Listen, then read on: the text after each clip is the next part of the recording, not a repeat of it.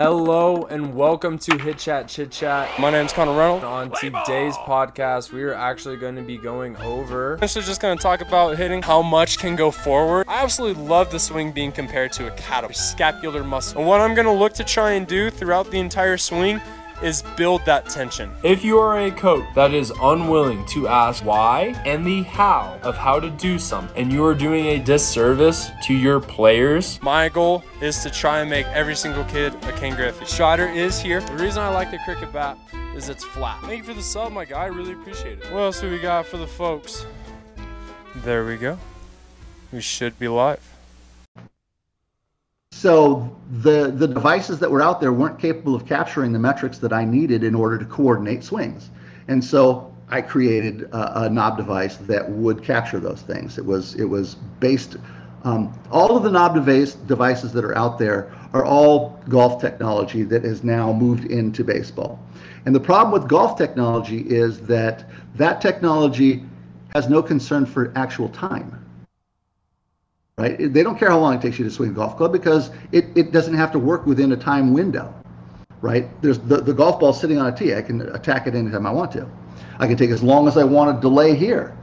But baseball was very different. And the way I always perceived baseball was uh, it, it, it's a sprint sport.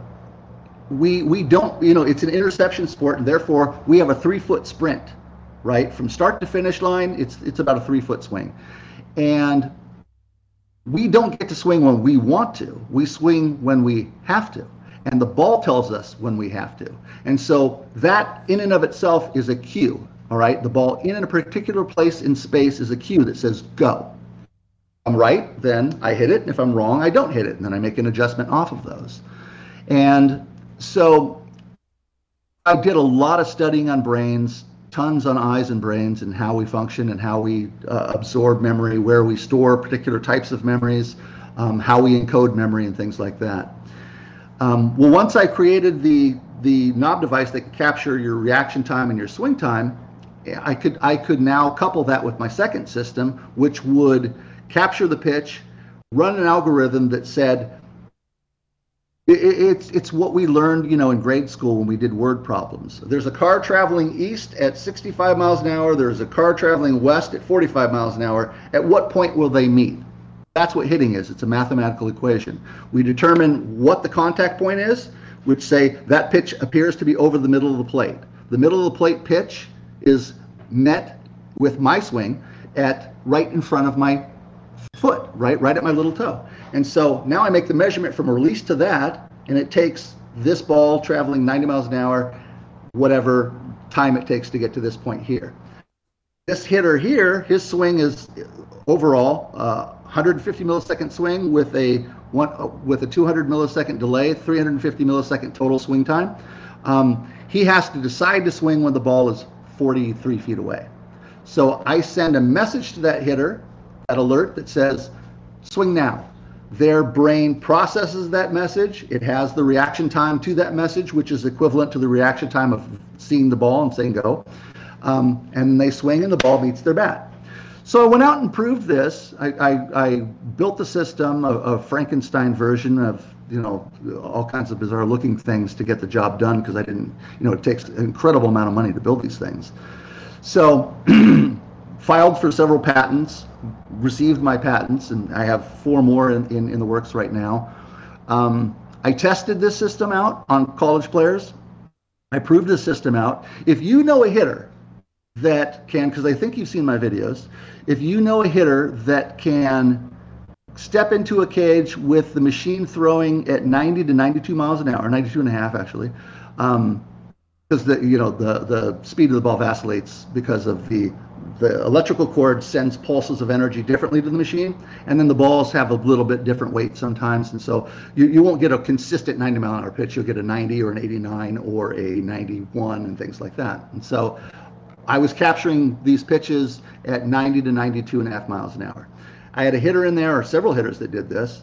Um, one that I put up on my video that he received eight pitches in a row. He hit a perfect same shot on a middle end pitch eight times in a row. If you know a guy, big league guy or, or other, that can step into a cage without any assistance and go and hit the exact same thing eight times in a row, I, I, I, I want to see it. Because um, because I've never met a guy that can do that. Now, what my system did was proved exactly that. I had the hitter hitting the ball. It was exactly the same. One of the interesting things that you learn not only by working on timing is that you can actually prove out your hitting philosophies because you'll say, okay, this guy didn't lift, have a loopy swing, he didn't drop, but yet he was getting optimal launch angle every time by swinging down and making contact while his bat was on its up portion of its arc. And so we got optimal launch angle without having to disrupt or create a higher margin of error swing path, right? So, so not only is, is this effective in in helping a hitter learn their timing, but it also helps with being able to look at your mechanics and say, how effective are they? When timing is perfect, what happens with their with the ball? What is the reaction of the ball? So I dragged in a 12 year old kid who was in a cage next to me, and I said, Hey, you want to try this? You ever hit a 90 mile hour pitch before? And he said, No. And I asked his coach, I said, What's the fastest you guys have seen? And he said, 65. And I said, Okay, how would you like to hit a 90? And he said, Sure. And I captured a swing and got the time, put him in the machine, bang, 90, 90, 90. How do you hit 90 or 100 um, as a player? You have to have seen it because we have no reference, as we talked about earlier. And so if I have no reference point, then I'm just swinging at, at my familiar time. Like if I've, I've only seen 90 miles an hour and I see 100, you're not going to hit it. It's going to take you several swings to hit it. And what I'm doing is eliminating the failure aspect, which our brain does not encode. We don't we don't hold on to failure memory because there's there's they're useless. We don't have the bandwidth for all of this. So we throw out the failures, and then what we do is we remember the successes and we reference those successes. And so now when I see a situation where the ball looks similar and it's increasing in size, it's dilating or moving um, towards me at a familiar rate, then I resource a memory very quickly that says, I remember when I swung at that pitch, and so that's when I'm going to swing now. And so that's how we we develop as hitters and our timing. Um, the problem I have with getting people to understand this is twofold. One is most coaches, yourself probably included, didn't believe you could actually train timing. We can train mechanics all day. We have control over that. But timing, that's really innate. That's that's left to the hitter. And while I believe it very much is innate, the guys who are great at it, it can be trained and it can be accelerated for those who don't have that innate gift of being able to coordinate their movements with a moving object. So that's the first problem is the the paradigm that suggests that well that's just the talent that does that. Um, the second part that that has been difficult is people go, well, yeah, but you don't hear a sound in a game, so therefore. Well, the hitter is interacting with this, and this is a very common teaching method um, uh, uh, in psychology, which is to introduce a signal. It's called behavioral learning. You introduce a signal and develop a habit, then remove the signal, and that habit remains.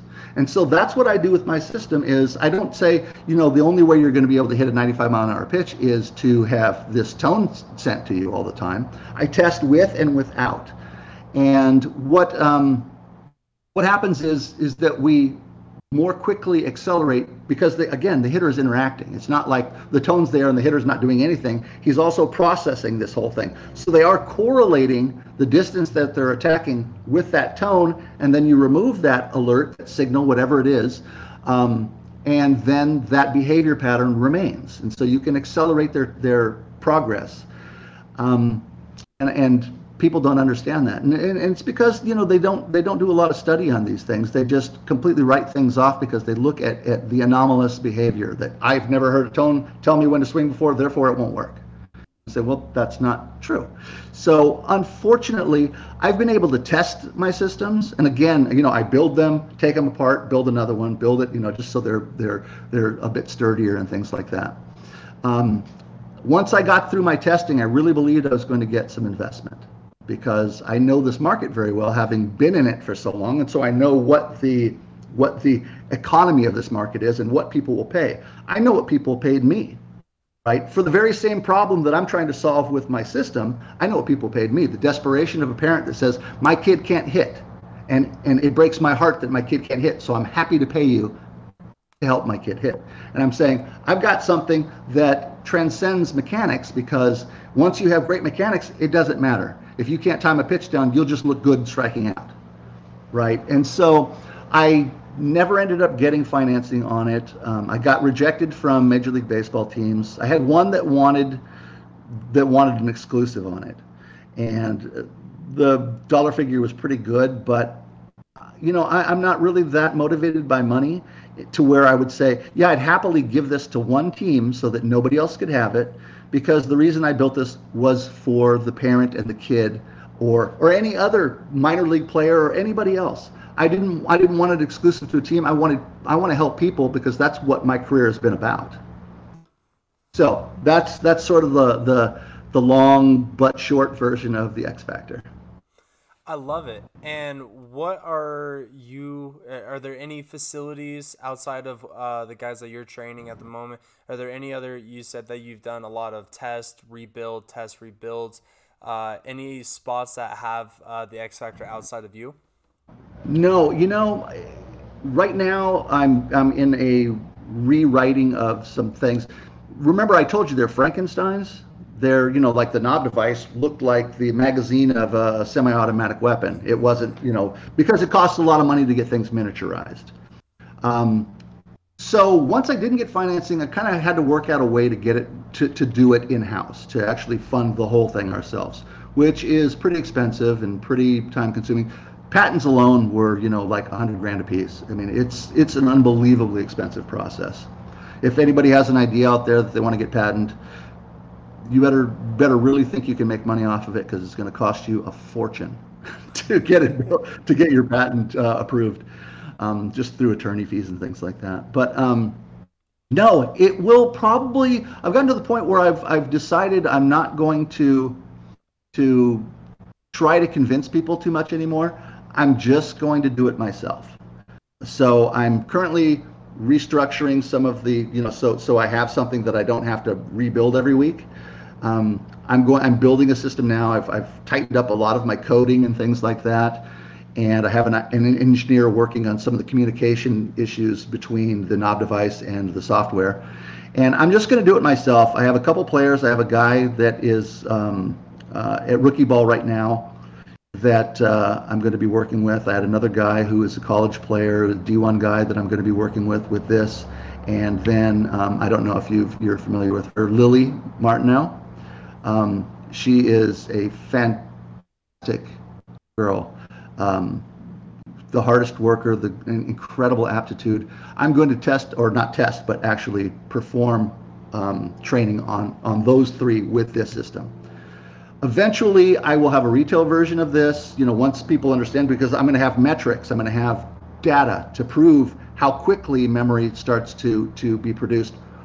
And you will be seeing this result without the X factor the X factor is going to be there to train them, but then you're going to see the the increase in their hit their timing ability and their performance subsequent to the use of this.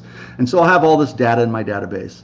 Um, and I'll be able to prove that out. So the idea is going to be I'm going to have two separate systems, one of which would be a retail model, which would work for anybody who is high school and below, which would work at it's going to be governed at 90 miles an hour. 90, 90 and down you can go into a batting cage and out of the box now have perfect timing. I, I capture my swing i can hit off the machine and i have perfect timing. The second version that i have would be mine solely and that would be for working with professional players and college players and things like that which would work up to any speed. Um, human capacity limits us to 106 miles an hour um, anything beyond 106 miles an hour, we aren't physically capable of swinging in time to hit something that fast, which will explain to you why a guy, when he's at his best, um, Chapman, um, can't be hit. You know, if, if you're throwing 100 uh, above 106 miles an hour, then you absolutely there's not enough time in the event for your swing and that ball to meet. It just won't happen. Um, fortunately, there aren't a lot of guys that throw 107 miles an hour. So, um, you, you can work it, you know, my system will be working with hitters that can, you know, face, you know, 100 plus um, regularly. And I would be able to coordinate that and develop their memory. for those types of pitches. And so that will be exclusive to me. I won't give that to a Major League Baseball team. I won't even offer it to one.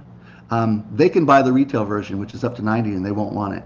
Um, but I don't. I, I I have had such a bad experience with professional baseball that I don't want to help them in the slightest bit. And I'm happy to say that right here. You can you can mark my words on that.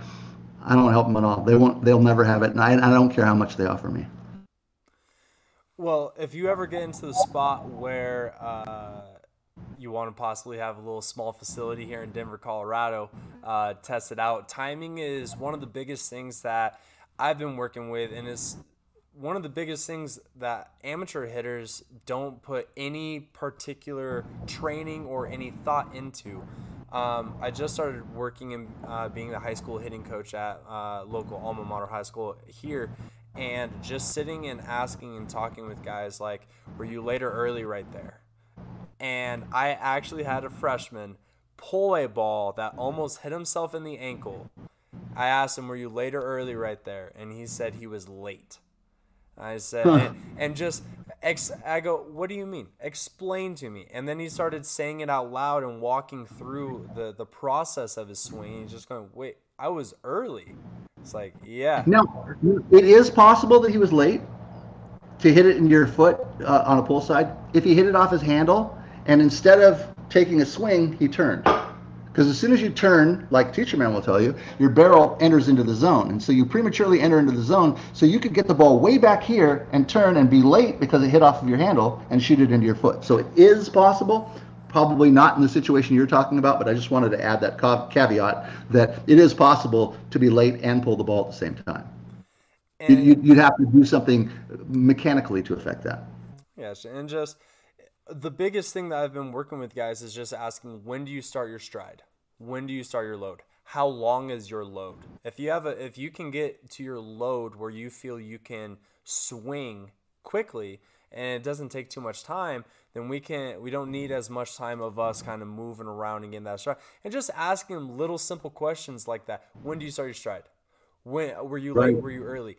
They're just struggling to answer those questions, and it's just something that I don't think many people are asking or bringing to light. And for you to have something, like I said, if you ever want to try and uh, test something out here in Denver, Colorado, man, I would absolutely love to. Uh, we'll, to we'll have a we'll have a discussion on that. Um, first, I will say that's a great point that you just made. Um, there are three aspects to timing. You ask people about timing, and they'll tell you, "Oh, when you swing at the pitch." And I go, uh, "No." Okay, there are three aspects of timing. One is, at what pitch cue do I initiate getting into a launch position? That's timing one. Timing two is my subconscious awareness of how long my swing takes to get from point A to point B. I gain that through lots and lots and lots of repetition of swings. And so I don't know in measures of time, I can't tell you how long it was, but somehow I intuitively know how long it takes me to get from here to here because I've taken so many of them. So that's timing two. Timing three is when do I swing based on all those things. In order for me to perform steps two and three, I first have to get into position to hit because it doesn't matter I see this all the time in big leagues, particularly because people are so obsessed with delaying their strides now and trying to sync it with the uh, with the uh, their swings. That if you got down late, it doesn't matter. You, you're done. You didn't get into position to hit soon enough, so everything else doesn't matter any longer. And so getting into the position early enough to where now I can process the ball, now I can swing, and my swing can catch up to that pitch. I have to first get into to stage one of, of timing, which is when do I prep? So that's a great point. The other thing, um, just to, to digress off of that to something you just also said, is the engineer that I've hired to work on um, on a lot of the X Factor stuff for me is in Denver, Colorado. So I will be in Den- I will be in Denver very soon, and you and I will connect when I get to Denver um, because I have to go out there and, and, and start seeing you know physically what his progress is. I get all kinds of reports. Um, you know, he sends me videos every day of, of what he's working on and, and how that is progressing, and I troubleshoot with him and help him, you know, overcome some of the the roadblocks that he might come come up against but um, I need to see the physical product pretty soon, and so I will be in Denver, and you and I will talk when I get there. Oh, I'm super excited now. That's awesome. Yeah. That's awesome. Yeah. Um, for me, anything else that you are uh, in, in your training, in your X factor, is there anything else that you kind of are seeing or feeling that is kind of missing in amateur and professional baseball in the sense of uh, just the idea of the perspective of how important timing is? Uh, is there anything that you're kind of seeing, whether it be some coaches that, uh, like the ex pro guys, their perspective is just what they've seen, what they've done, they kind of struggle. Is there anything in the game right now that you would like to kind of see adjust for the better uh, of players' development? Sure, I'd love to see us go back to shorter strides, um, high leg kicks, and guys who are successful with it. I also see them failing with it, but because they are so incredibly elite, that they get away with things that make your job much more difficult. So when we talk about getting into position at the at the right time, um, what you you brought up about you know when you stride and get into a launch position. Um, we have this misconception that large moves produces more power. They don't. Um, we have this misconception that we have to have perpetual motion in order to have energy to then convert into swing energy, right? There's something that they discount called uh, potential energy, stored energy. If you watch a track athlete who has to be the fastest sprinter in the world to come out of the blocks, he gets into a everything about sprinting, be it um, uh, speed skating, be it swimming, be it uh, you know the the 90 meter dash. Um, everything about it is exactly the same as hitting. There is a on your mark cue, which is my hitter standing in the box waiting while the pitcher is picking up signs, getting loose and relaxed. Get set is the pitcher going through his windup, and that's your cue to get into your launch. There's my get set. Well, that's the sprinter now dropping into their launch position, be it a speed skater, be it a, a runner. And then there's go. For them, it's the alarm, it's the gun, it's the bell, it's the whistle. For us, it's the ball in space. So there's your similarity between sprint sports and hitting. When you look at sprinters, when you look at Usain Bolt, you don't see a guy bouncing around in the blocks. First of all, that motion of bouncing would be disruptive because he doesn't control the timing of the event. So there's no knowing where he would be within that bounce when the gun sounded. So that's that's one. Two is it doesn't matter because all we're trying to do is get into a you know a, a, a, a gather position. Basically, we create some muscle tension that we can work forward off of, so we don't have to go back to forward. So you don't see the the track runner then drop when this when the gun sounds and then go forward. You see the sprinter jump forward as soon as he hears that sound. So we don't need movement in order to convert into another movement. We actually can be pretty steady. Um, the problem with being pretty steady is you have to calm your mind. And, and it's the same thing that happens with, with sprint athletes that is starting to transfer into other sports like football and baseball where meditation comes in. But if you are hyper in your mind, you're going to false start, right? So what you need to do is be in a physical position to where you can unravel whenever you want to, but at the same time be mentally completely relaxed so that you can react without anticipation. So that's that's a big big key to timing and things like that that that I don't see happening today. That I see the antithesis of that. That guys that have long moves are being successful. Therefore, that must be the key. Well, we spent a few decades talking guys out of high leg kicks for the reasons that I just brought up. But suddenly a new generation came along and they had high leg kicks, and so everybody said, "See, see, see, that's what we were missing. We needed the high leg kick." Um, same thing happened when Joe Mauer won a batting title, and Joe Mauer was regarded as the best hitter in baseball. I was in the I was in the tunnels with Joe, waiting for one of my players to come out to work with him, pre-game in Minnesota, and Joe had just gotten off the DL, and he sets up super quiet load. And I was thinking, wow, really impressive, very quiet, short short stride maneuver, quiet load, nothing's jumpy, and then he goes wham wrapped his bat, and then wham, smoked the ball. And I said, wow, he wraps his bat. How interesting. And I said, well, I wouldn't teach that, but I wouldn't fix it. He, he's an amazing hitter with his little swing flaw that we talked about way earlier. So then this symposium of the top baseball hitting minds, um, big league guys, get together and they all look at this and say, that's the key.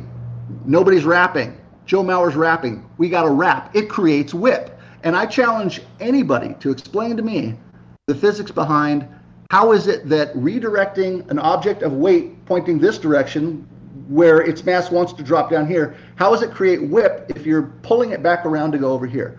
You're creating drag, not whip. And so simply because Joe Mauer did it and did it well and had whippy hands, I don't care what, he, what you did, um, doesn't mean that that little thing that he did was the key to it. And unfortunately, Major League Baseball is constantly in search of the anomalous behavior that must be the gold at the end of the rainbow. It's that confirmation bias that it's really easy when you're looking for something and exactly. you see it and it's like, oh, well, that's the only reason. To talk a little bit about, Ken, I'm so happy that you came on, man. I'm so glad because just this small conversation. Um, one of my biggest things that I talk about when I'm working with, with my guys is you have uh, a rubber band, um, and we want to pull that back and we can get a nice snap. Uh, then you have the little braces rubber bands, if you know what I'm talking about, the little yeah, tiny guys. Sure. Now, for the little tiny guy, I don't have the ability to pull as far back. But when I do pull just a little bit, I get to the same uh, percentage of what I'm looking for. I pull that thing back just a little bit. I'm at full right. tension. I'm at full. If I was to let that go, that thing is zinging. And it didn't take a big move because it's an efficient move. But when I have this bigger rubber band, I have to use more space, use more time, use a bigger move, more energy to get that same type of uh, tension yeah. that I just yeah. had, but it requires more space. It requires more time. Now, if we could take uh, Happy Gilmore or whatever and put him in a box without any variables, without any pitch selection, without any anything like that, if it was just a tee, that would be incredible because now we have full moment. But you can't do that. You don't right. have that time. We're, you don't have that space we're, to we're, allow. We're increasing. We're increasing the the linear um, velocity of our swings by having that type of motion. Um, it would actually, here's the interesting part, unless you came to a very good abrupt stop, then you would reduce your angular momentum because you would be moving forward with an object that was moving forward and turning. And so that would be the equivalent of taking a string with a weight on the end of it. And if I moved around with it, it flops. But if I stay steady behind it, and so that, that's, that's how we create centripetal movement is to resist opposite equal to an object turning. Um, so yeah, one, one thing though, your rubber band analogy is great because it's a terrific visual of, of saying creating a stretch. But one thing, um, and, and this is a thing that Teacher Man talks a lot about that is absolutely false, is that you know he he talks about coiling around your hip and making this turn so that you create this torsion spring. Um, if you turn your head all the way to the right for me right now, all the way, all the way, go, go, go. Now, does it snap back once you relax? No. It does not. No, it doesn't. We don't work in springs. So that rubber band, while if I release the rubber band, it's going to snap forward, we don't work that way. We are actually removing slack and creating a slight amount of, of muscle tension so that we can move forward when we when we use the assistance of other muscles. So we actually have to use muscle assistance in order to go forward. We don't actually coil and spring. It just doesn't work. There's there's nothing in our body that works that way. And so it actually takes uh, uh, uh, the the rubber band idea is beautiful in talking about length of creating stretch because that's exactly what we're doing is we're we're lengthening our tendons and muscles by taking these these launch moves. But they they themselves don't snap. Now it's going to take me sending a message to my body to assist that to redirect that without any of the extra back. So what you're the good part of this analogy is if you pulled the rubber band slightly back, then when you wanted to shoot it, you pulled it back again. That's that's inefficient. You want to come to that full position where you've created the maximum stretch. And that's the beauty, I think, of the the openness and that perspective of just being willing. I mean, we're conversating. I was looking in my lens of kind of going this way. And just by me kind of saying that you were you took it and we were able to connect and make a full circle of analogies and just being able to kind of look at different things and say like you know wording the the verbiage of what we use. I've told all my guys i don't care. If i say a word and it doesn't click if it that if that word doesn't make sense to you tell me and I'll use a different word. The English language has so many damn words for the exactly. that have the same meaning. I'll find another word in the dictionary to use as long as it makes sense to you and we can work around it. The verbiage doesn't matter. It, it's the importance of the meaning and what we are right. teaching. That's the most important part, uh, part about it. And w- what I did was I nerded it out, right? Just to kind of just common speak it. I nerded out what you were talking about. Um, what you were talking about actually would arrive at the same conclusion as what I was, how I explained it, right? Your stretch of the rubber band, your hitter would understand that stretch. Now they, they, whether they know it or not, they're reacting and redirecting. If they thought that they were uncoiling and springing terrific, right? It didn't matter. So what you were saying was just as correct as what I was saying. I just nerded it out a little more and said, okay, well, here's the full explanation of that. This is how the rubber band actually worked.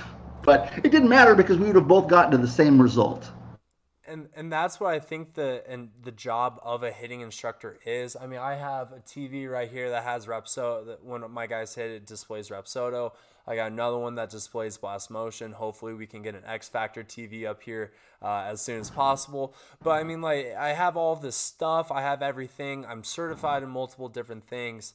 I have the knowledge in my head it, it's not my job to, as you say, nerd out to every single person. That's not why, you know, Timmy, that's a 14 year old, and his mom is, is bringing their kid to a lesson with me so I can explain what launch angle, you know, uh, time to con, whatever. My job is to uh, make it digestible, consumable for them. Right. So that way we can end at, like you said, the same, you know, destination point. It doesn't matter how exactly. you get there as long as exactly. we can get there that's the whole goal. Yeah. That's like that's like saying, um, well, one analogy is better than another analogy. Well, they're just analogies; they're not actualities. And so we're just using things to convey an idea that might create a visual image or might be more digestible to the to the person in front of us. So yeah, and, and I know you found that some guys respond very well to dialogue, others have to feel, others have to see. And so we have very different learners in front of us all the time. And so there's always a very different technique that's at play. And I, and I, and I know a bad instructor when I see one, sadly, is because every lesson that they're doing next to me is a carbon copy of the one they did before. And I'm thinking, how could you possibly use the same approach on everybody and expect everyone to respond to it? Everybody is very, very different and which which goes into some stuff that maybe we can talk a different time so we don't like spend 40 hours here. But um, uh, brain wirings are very unique. Um, there are 16 different types of brain wirings and some brain wirings are more uh, conditioned to or or or require visual learning tactile learning. Uh, they, they respond more to oral explanations. Some brain types are gross motor oriented, using big muscles very, very well, but using fine muscles very poorly. Some are very fine muscle oriented, and some are a balance of the two. Um, to suggest that we should replicate Ted Williams' swings and do what Ted Williams does is virtually impossible for someone who doesn't share his brain type because that would be the equivalent of saying if I taught you how to paint, you would be Rembrandt. If I taught you how to play piano, you would be Mozart. I don't care how much work you put into it, you aren't going to be Mozart and you aren't going to be Rembrandt. You might be an artist, but you won't be that artist. Um, you won't. You might not even be as as close to as good because you don't possess the same fine motor skills as an artist, a true artist. And so you can't replicate swings and say, "Well, do what this guy does," because well, I this hitter in front of me may be wired very, very differently. I brain type most of my hitters, the guys that I work with. Um, but uh, most people don't think about those kind of things. And this is again, you know, what what helps to be kind of nerdy on my end is that I I do so much research. It's frightening, um, and and I'm really good at kind of tying things together that may be seemingly not connected, but they actually are. You know, so I can I can look at analogies of different practices and say, but we're doing the similar thing, even though it's a totally different sport or it's a totally different, you know, whatever. I love it. Uh, I, I feel as if uh, we're ver- very similar. I'm looking at my kind of tools I've got over here that I use to help my guys kind of feel stuff out. Dude, I've got like a cricket bat in here. I got a golf training tool in here. I've got t-ball bats. I've got a bat with a, like a nunchuck has a rope in the middle in between. Just, you, you, just got to try out different stuff. What what works for one person may not work for another. I like right. to just throw shit on the wall, see what sticks for each individual, and uh, you know we go from there. Uh, but I to finish up here, like you said, don't want to go 40 hours, but I would absolutely a thousand percent love to have you on as many times as can, possible. And you can edit, so I, I am not I'm not imposing a time limit. Oh, I'm I'm good. so no you can edit if you want to. So if you wanted to go, go. Um, uh, I, I was gonna say I absolutely love. Uh, I mean, this, these conversations they're incredible. Um, my goal for what we're doing here is uh, a little bit interview type, I guess. I, I want people to right. kind of see different perspectives uh, of different facilities. Uh, one thing that we're seeing a lot is with the failure aspect, you have to be able to understand and embrace failure. And going in, I've worked to talk to. I don't know. I don't, I don't know if I'd embrace failure as much as I just accept it and, and become indifferent to it. Right? That, that's the thing. The key isn't actually embracing it and saying I enjoy failure. The key is to be completely indifferent. Indifferent means unaffected. Um, I swing and miss. I don't. Okay, I'll, I'll, give you an example. A shark is really fantastic at indifference because what a shark does is it goes after its target, and if it takes a bite and misses, it doesn't contemplate the miss. It just says, My objective is to eat that fish. So he swims back around and comes back and takes another bite at it. And whether or not he gets it or not has everything to do with whether he comes back after it. But at no point does the shark contemplate their failure. They just simply say, This is the objective let me go back after my objective. Every swing and miss means another opportunity to hit the ball. Then fine, bring another pitch. I'm going to hit it. If I'm if I get out, then I say, great, I got another at bat coming to hit the ball. A lot of times, what we do is we get out and then we say, oh, great, this is another opportunity for me to get out. And that's where we go wrong with that. So I don't say, I, I, wouldn't say I would ever recommend embracing failure, but becoming indifferent to it. That the goal is, is to, it feels so good to succeed that succeeding feels better than the feeling I have of not failing. Because too many hitters go into the box with the objective of, and I know you've seen this, they'll beat themselves up when they make mistakes. They crush the ball and there's no reaction at all because they think, well, yeah, but there's a failure waiting right around the corner. And I would tell any hitter in my cage that was demonstrative when they failed, the first thing I would tell them when they succeeded and didn't do anything, I said, then you better bring confetti because every time you hit the ball well, I want you to react as ridiculously as you did when you failed. Like you're beating yourself up when you failed, but you don't reward yourself when you succeed. That's ridiculous. you're either happy when you succeed and indifferent when you fail, or you're indifferent to both. You just say, "That's my job. I hit." I, I think maybe embrace was uh, uh, incorrect word choice. I think maybe I should have said understand. Uh, right. For, yeah, and I wasn't to correct you. I was just giving you sort of a perspective of. Oh, 100%. Hey, That's what you have to have. You have to have that perspective. But just for the the understanding of failure that because uh, there's a lot of instructors that I've seen, and I'm sure you've seen that go through, and it's almost like happy-go-lucky uh, swings where everything is just almost served on a silver platter. The kids do nothing wrong. Everything is just, you know, a, a perfect world where you have to introduce at some point a challenge. You have to induce at some point where someone goes, oh, wow, like I do need to get better. And for that to happen, you have to understand why you're failing and stuff. And I, the goal of what these has been to just for people to see how similar that is, but how different people get to it. Um, I had on uh, Robert Reagans, who's a gentleman, uh, Lackawanna County Community College. Uh, he uh, has put out papers about people using uh, earplugs and people using eye patches uh, just to change sensories and stuff like that. And he's gotten PRs out, out of guys and stuff, and he's written papers. But he he's how he gets to what I'm trying to get to, how he gets to what you're trying to get to. The end goal of a student being good being uh, being able to compete and understand we get to the same spot by different ways. And that's been my, my goal of what this is uh, is an interview style. I have another uh, kind of version of this podcast i would really like to do is where we just kind of talk hitting uh, just kind of talk a little bit more in depth of that. So I would absolutely right. love to have you on again whenever you're able to come on uh, again for that. Uh, for me, the interview uh, portion of it, I feel pretty good. It, the one last question I would have if there are any uh, people on Twitter that you would suggest uh, that you think are good follows, any podcasts, books, movies, videos, uh, anything that you uh, I've, that you think is a good uh, option for people. And then if you have anything that you would like to plug uh, for your business, any partners, uh, any closing remarks, uh, would love to have it.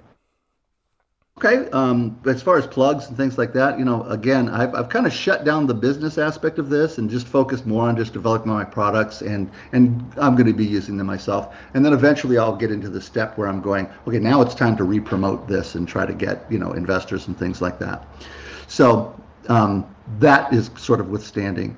Um, but, you know, a guy I really, really like a lot. Um, he, he's a really positive guy. He's a terrific motivator. Um, a great mentor is a guy named Walter Beatty. I don't know if you follow him or not. Um, he's a terrific sort of pre-college uh, um, mentor who tells you what it takes to get to the collegiate level, um, discusses options on you know JUCO through D1 and things like that. Um, a really positive guy, a really good influencer. That's that's that's somebody who I would probably recommend.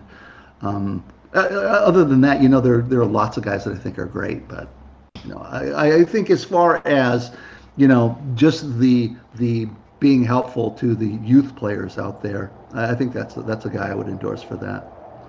Um, what was another question? So I got two of them out of the way. One of them, I'm not plugging myself. The other is I recommend you know Just follow any Walter pod-. He's a great guy. Just any podcast, Twitter accounts, uh, videos, You know- books, anything that you think uh, works well. I I am, you know, 25 years in this sport of, of working full time. Um, and I don't know you you won't find a lot of guys that do that because I, I work full time. Um, that this is my job for 25 years. Um, I don't do a lot of like I don't watch a lot of baseball on television. I don't watch, you know, I, you give me tickets to games, I'd have un- unbelievable tickets and I give them to other people because I, I'm in it so much that I can't do anything but analyze baseball when I watch it anyway. So I don't get the joy that I used to. Um, I don't watch a lot of video because I find it fairly frustrating. A lot of like most of what you see out there is a fairly myopic perspective of things. I don't I haven't I haven't run across that that wow in baseball. I find that wow outside of baseball all the time. And so um, most of the reading I do is on brain function, on you know what are memory and things like that. Um, uh, I, I read tons and tons and tons. I used to read about eight academic studies a day, um, just on on how we respond to video, um, whether it is transferable to to eco- ecological real world movements, um, virtual reality, all of these things. That's the kind of stuff that I look at. And so anything that I would read that I would recommend is you guys would just go, no, thank you. Well, I, I appreciate you coming on, Ken. Thank you so much. And like I said, My I'm really looking forward to having you on again and being able to get a little bit more in depth on uh, the hitting uh, aspect of everything like that as well. Yeah, and, and it was great because you know you don't talk that much on Twitter. You don't you don't you don't put that much out there. So I I, I didn't have any any ideas of who you were. You seem like a nice guy, but I didn't know who you were or, or what to expect personality wise. Um, I think a lot of people, you know, I am I, I am pretty active on Twitter, and I think a lot of people have a particular idea of who I am and who I actually am and what I appear, appear as in flat text are two very different people. and and I always like to uh, to have an opportunity to to speak live, and and people go, "Wow, I didn't know you were a nice guy." well, I'm, I'm excited. Look forward when you're out here in Denver. We'll catch up. And, Yeah, uh, a thousand percent, we're gonna have you on as soon as we can again. Absolutely, it was great fun. Thank you for having me on. Awesome, sir. We're going to close out of the live stream.